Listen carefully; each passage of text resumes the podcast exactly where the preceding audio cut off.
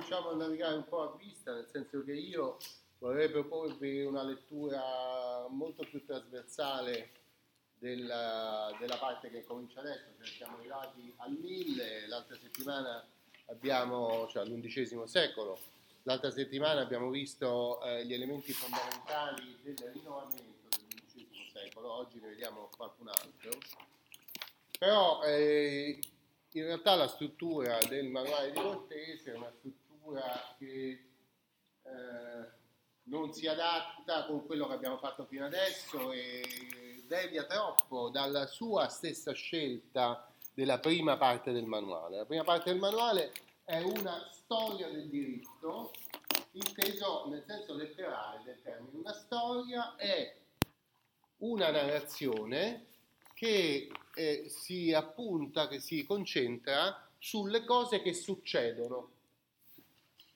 Questo eh, cerco di di chiarire questo, questa definizione, perché non è facile trovare le parole per dire che cos'è una storia. In che senso questo libro è un libro di storia, da che, da che cosa lo capisco quando apro e sfoglio le pagine, no? Perché parla del passato semplicemente, ma di quale passato?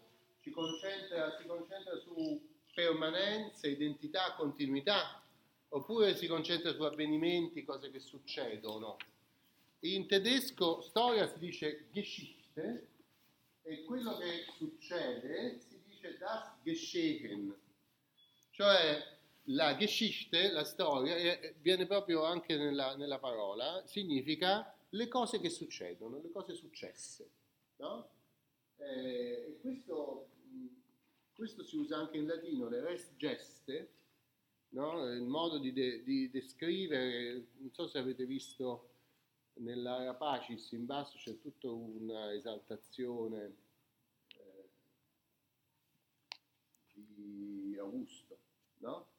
E questa esaltazione è, è, una storia nel senso delle cose fatte, res geste, che cosa ha fatto questo, questo grande personaggio che tutti ricordiamo, no? Quindi le cose che vale la pena di ricordare, che dunque di ricordare, sono cose successe, no? E questo mi sembra che sia l'impostazione del eh, libro di Cortese in tutta la prima parte, che lui dedica all'alto medioevo. Perché sono cose che succedono e il diritto si trasforma man mano che succedono le cose. Infatti anche i titoli, la parte prima dice dal vasto impero all'alto medioevo, cioè stabilisce un limite cronologico di un periodo di anni e dice le cose che sono successe in questo periodo. Invece poi noi abbiamo una parte seconda e, che è divisa in due sottoparti. La parte seconda è l'età del diritto comune, quindi di nuovo disegno un arco cronologico, però le sottoparti invece affrontano due aspetti di questa età del diritto comune. Il primo, scuole e scienza. Scuola e scienza è un pezzo del manuale molto lungo perché è circa 200 pagine, il manuale in totale ce n'ha 470, quindi parlare di scuola e scienza per l'autore di questo manuale è una cosa centrale perché dedica 200 pagine a questo fenomeno. No? Dunque scuola e scienza cosa significa? Significa insegnamento del diritto, le strutture nelle quali si insegna, si forma una classe di professionisti evidentemente, no?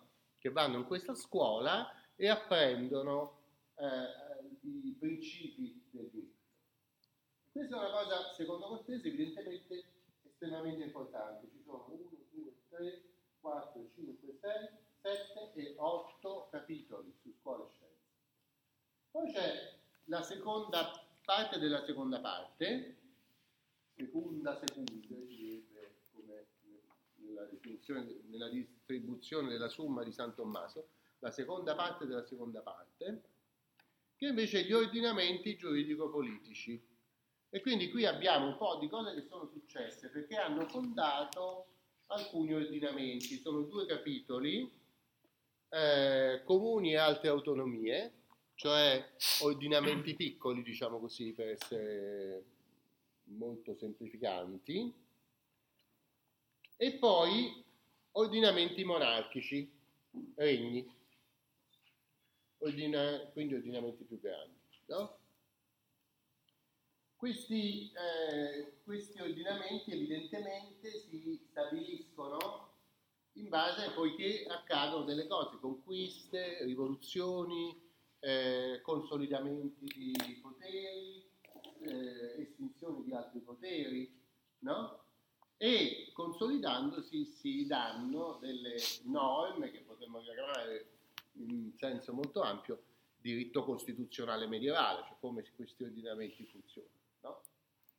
Allora, il punto qua è che eh, sembra che la storia intellettuale, scuola e scienza, che è una cosa evidentemente molto importante, sia separata dalla storia politica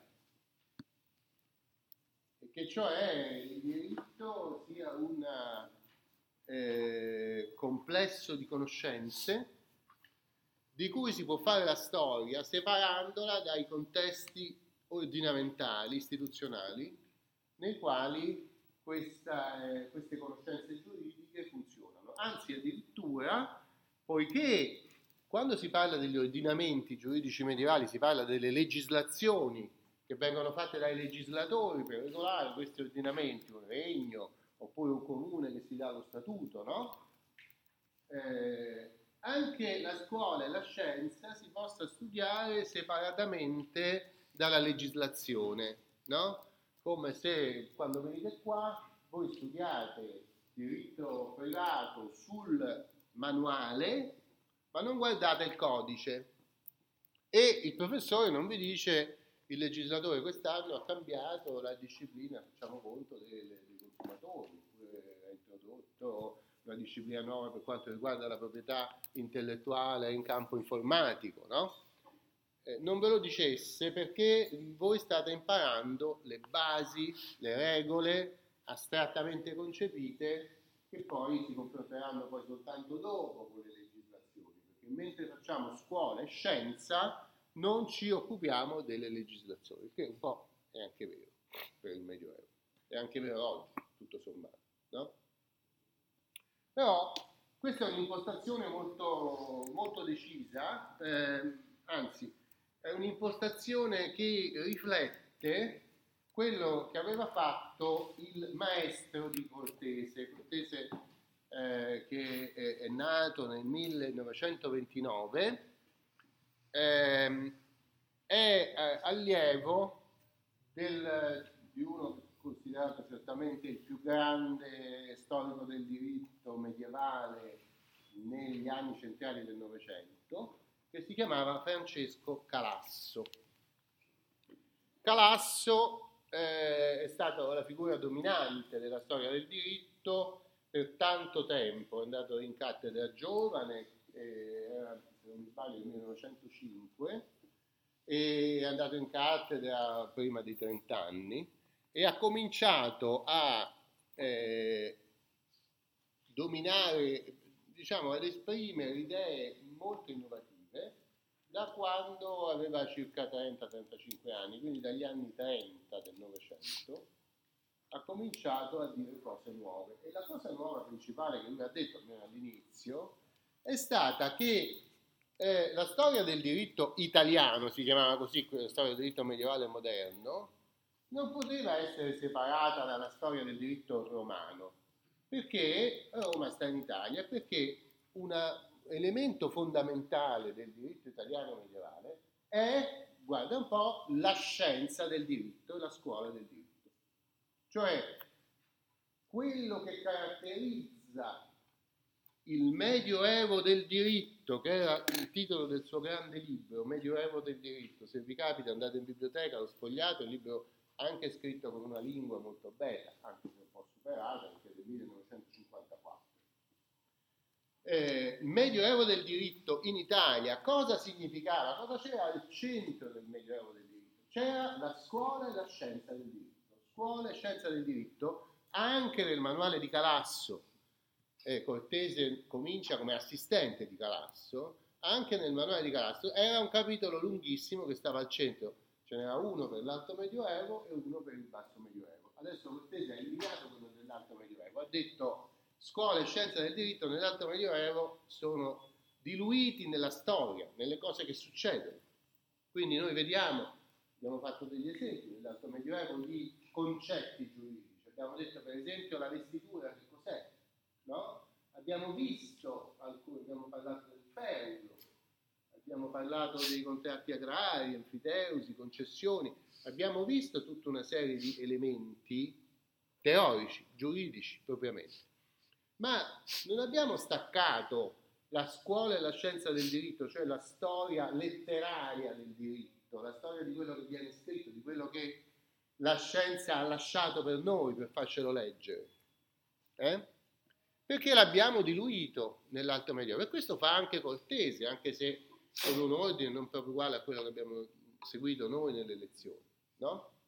Invece per il Basso Medioevo Cortese torna indietro all'esempio del suo maestro Calasso, scuola e scienza del diritto come elemento centrale dei secoli che vanno dal XII fino al XV, eh, che è il basso medioevo, che finisce con la scoperta dell'America, fine del XV secolo, no?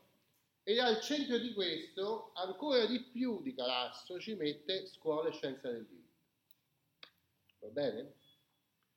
Allora, il problema che vi annuncio è che io vorrei provare a seguire per il basso medioevo invece lo stesso sistema che abbiamo seguito per l'alto medioevo, cioè cercare di mettere in relazione le dottrine giuridiche con le cose che succedono, con gli ordinamenti, con le legislazioni, con la società che cambia, perché anche le dottrine giuridiche cioè anche la scienza del diritto, anche quello che i giuristi pensano, eh, si trasforma perché la società si trasforma, perché cambiano poteri, perché cose succedono e perciò il diritto cambia. Mm?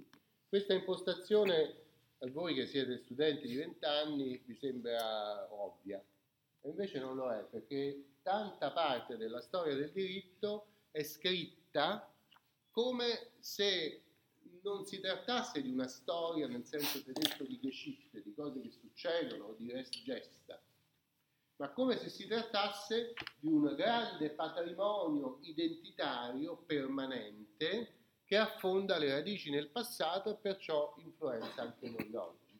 Perciò spesso si parla di una storia in cui non succede niente, in cui i valori sembrano essere permanenti, in cui i concetti giuridici, i valori giuridici, sembra che a un certo momento vengono trovati, vengono esplicitati dai giuristi, ma in realtà erano già radicati nella società fin da prima sono valori permanenti che un giurista ha esplicitato per primo, ma poi valgono per sempre.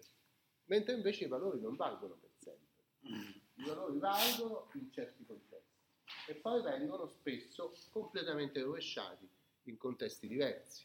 E questo è l'interesse della storia del diritto, secondo me, nel XXI secolo. Non esaltare le continuità, ma toccare con mano la mutevolezza del diritto in tutti i suoi aspetti, negli aspetti ordinamentali, negli aspetti legislativi, legislazioni, e poi in questa terza parte del diritto che è stata sempre molto lavorata a partire da Calasso e poi Cortese, eccetera, che è gli aspetti dottrinali, cioè esiste una scienza che elabora concetti e che effettivamente costituisce il grande patrimonio eh, degli strumenti concettuali che può usare un giurista e, che, e questa scienza nasce in questo periodo, cioè XI-XII secolo.